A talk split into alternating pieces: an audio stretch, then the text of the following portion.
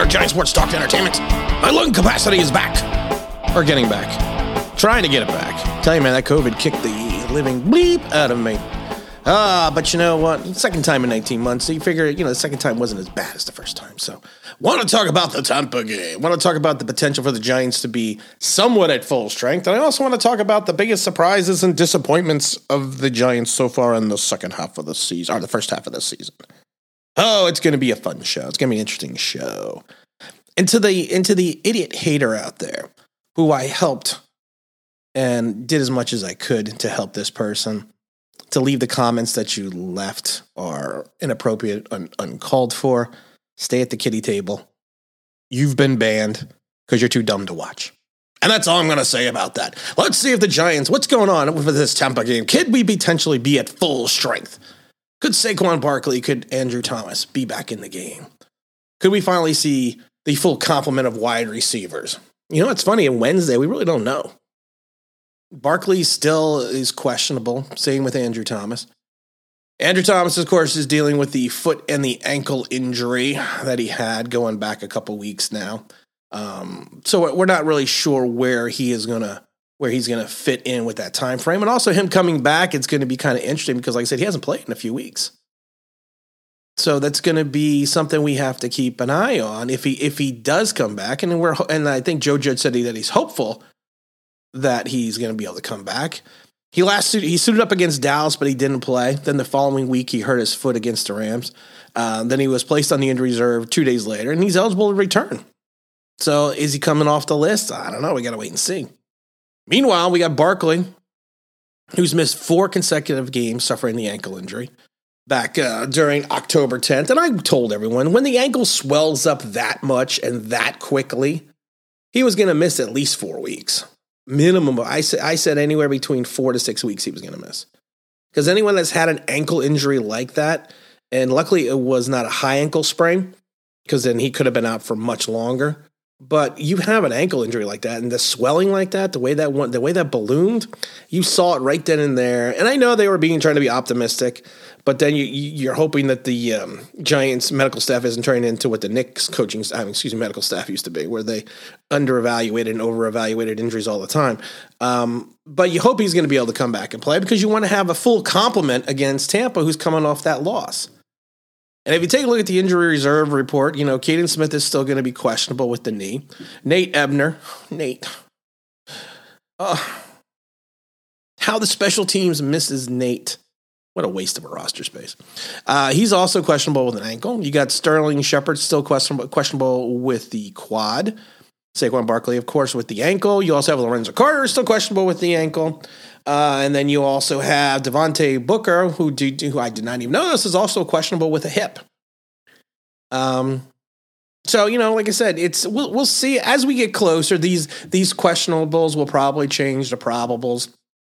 We'll also have to wait and see because, like I said, if you're questionable, normally you play. I would say 90% of the time you play. It's when you're doubtful that you don't play. You hope that Kenny and Sterling, and that's excuse me, excuse me, uh, Kadarius and Kenny are going to come back uh, so at somewhat a, somewhat of a capacity because Kenny's, you know, like I said, Kenny's just been a waste of space after giving him 72 million. So he's got to come, he's got to come back full strength. He did play, of course, uh, the week before. So hopefully, with the with the extra rest, he'll be at 100 percent capacity, and then hopefully Kadarius, with all the injuries he's had to deal with and all the other off-field issues, which we're not going to get into, that he'll be able to come back as well and help contribute to this team and hopefully to moving past the Tampa Bay Buccaneers. It's one of those interesting games that if the Giants can come back at somewhat of full strength, you know, Tampa looks beat. Not not that they're look well, they kind of do look beatable especially after their loss last week. But then you have to worry about is this a trap game for the Giants because Tampa might be pissed at home playing on national television that they just lost a week before. And we all know the Giants have a history of putting up stinkers on uh, prime time. So we got to kind of wait and see. You know, it's it's kind of take one of those approaches. I say we're gonna do more. Gonna do a video about the game on Thursday and Friday. We might do a stream Thursday or Friday night and haven't decided yet. We'll figure it out. But of course, we will do our Sunday stream at 11, which is always fun.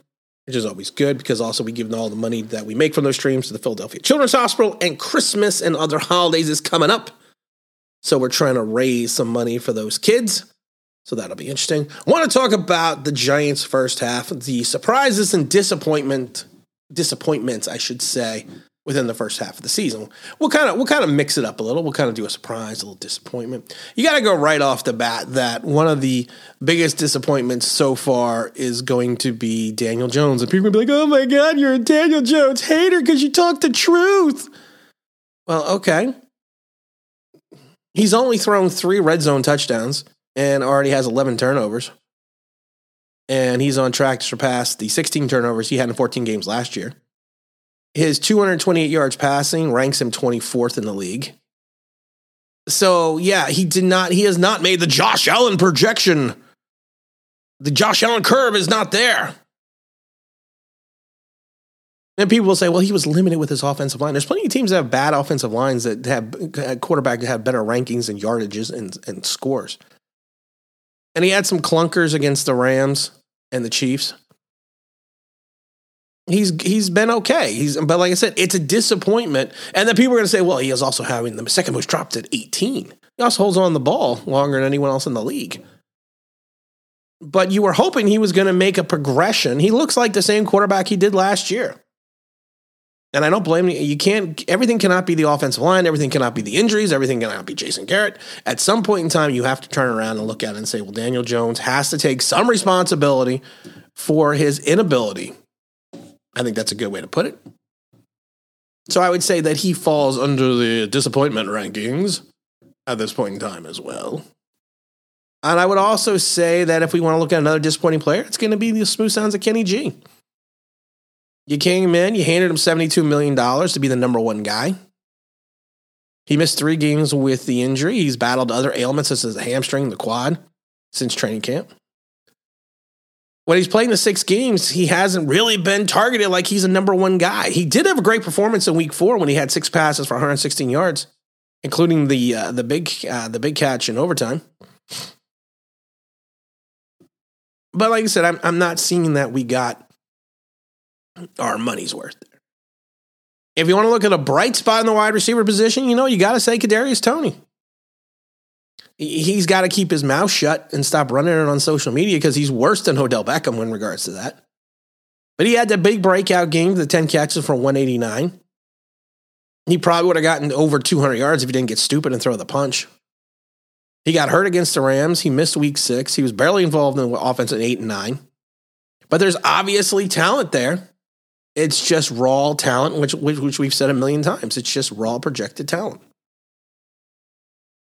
Now, if you want to look at the wide receiving core, I don't know why I'm doing wide receivers, but if you want to look at the wide receiving core, one of the uh, one, you, one, one of the biggest surprises I would say is going to be John Ross. He had the 77 yards and the one touchdown against the Saint. He had a 50 yard catch against the Chiefs. He's going downfield when Daniel Jones throws the ball. He's getting open. He's making the big catches, and he stayed healthy. So I would say that's going to be a huge surprise. If you want to go into disappointments again, you also have to look at Evan Engram and Kyle Rudolph. Evan Engram with the drops. He's been solid the last two weeks, but there's really been nothing spectacular there. I know everyone wanted to trade him, but there was no way you were going to trade him. There was no way you were going to get your money's worth. So they were hoping. My thing is, they're rolling the dice. They're trying to build him up and hope the compensatory pick is higher than what they would have gotten in the open market. And Kyle, and old poor Kyle, two years, 12 million. I've said it before. He looked washed up. He's looked washed up from day one. He caught his first touchdown last week, but he really hasn't done anything since then. And if we want to talk about another big, I would say, disappointment, you know, you're going to have to look at the offensive line, and you have to look at the offensive line as a whole. Outside of Andrew Thomas, Nate has been terrible. Matt from Connecticut has been up and down. He's he he got beat. He got beat like he stole something against Yannick Ngakoue and allowed the two sacks.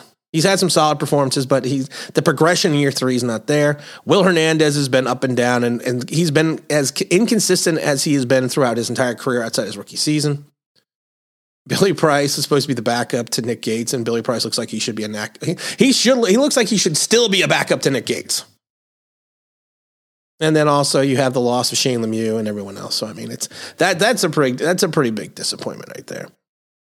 And if you want to look at some, like I said, we want to look at some highlights. Of course, you you know some surprises. I don't think it's a surprise, but Azeez Ojulari, he got off to a fast start with three sacks in three games. He kind of tailed off, but he had that dominant two and a half sacks, four quarterback kicks, and three tackles for loss against the Panthers.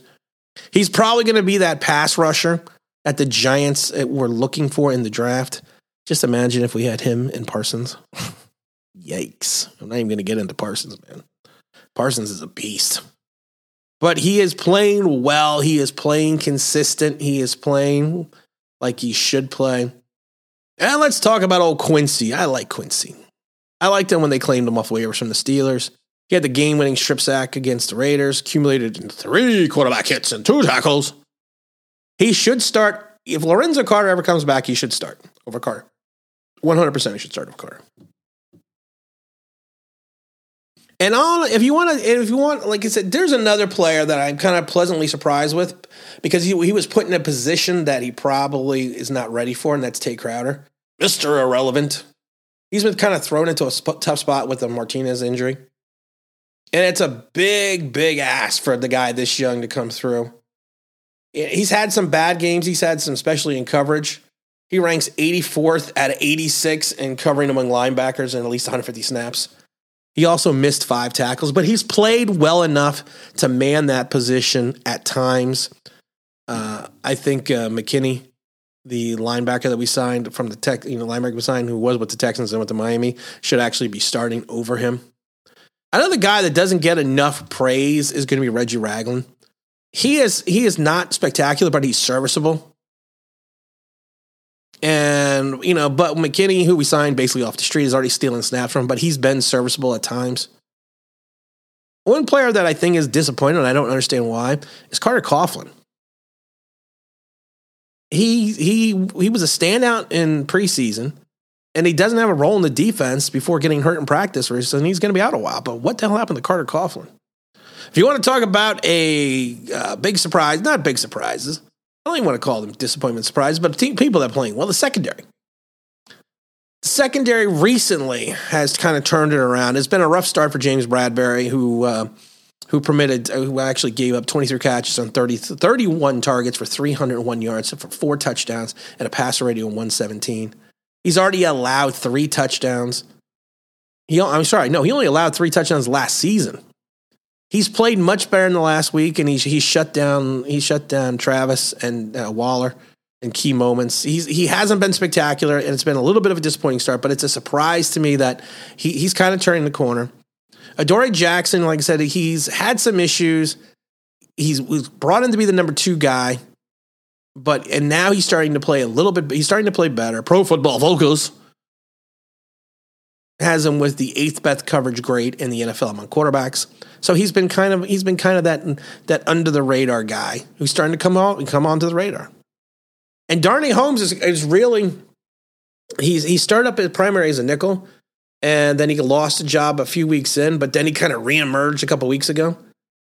He had a, he had the big interception against the Chiefs that was called back from Oshane jumping off sides. The Giants, of course, are going to want to see what Aaron Robinson could do, and they want him to beat him out, but he hasn't yet. So we'll have to wait and see what goes on there. But Darnay has played well at times. He's played. He's played okay. And then you got to look at the second. You got to look at the safeties. Logan Ryan has had his issues, and everyone thinks he's playing so well, but he's given up 24 to 29 receptions for two touchdowns for a passer rating of 126.7 and he's missed nine tackles. But he's making the most of his playing time, and he's an, he is a leader on the defense. And then you pair him up now with Xavier McKinney, who had kind of a rough start in the year, but he's kind of been a surprise too to me. Getting two interceptions, uh, including that pick six. They don't win the game, let's be honest, without that performance.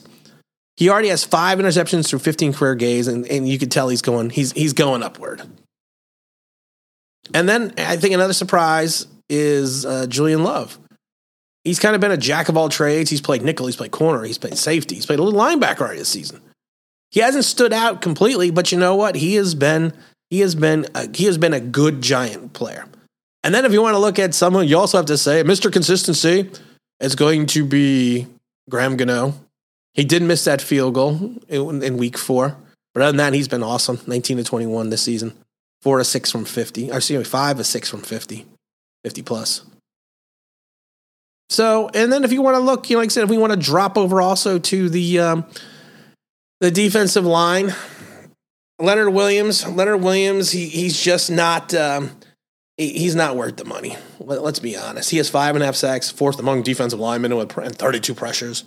He's great as a 10th bank lineman overall and six against a run stopper. He's also stopping the run downfield. He's not stopping, he's not making tackles for losses. I'm not going to say he's a disappointment. I'm going to say he's so so. A disappointment would be Dexter Lawrence. He didn't make that Pro Bowl leap. He's not doing he's not doing the dirty work in reference to cleaning up the run. He has a rush, he has a rushing grade of 74.8. And then, he, of course, he had the offside penalty, but the offside penalty wasn't his fault. Uh, a surprise to me has also been Austin Johnson. He's not really Dalvin Tomlinson, but he's been effective. Three sackles, three sacks, three tackles for losses, five quarterback hits. He has 20 defensive stops.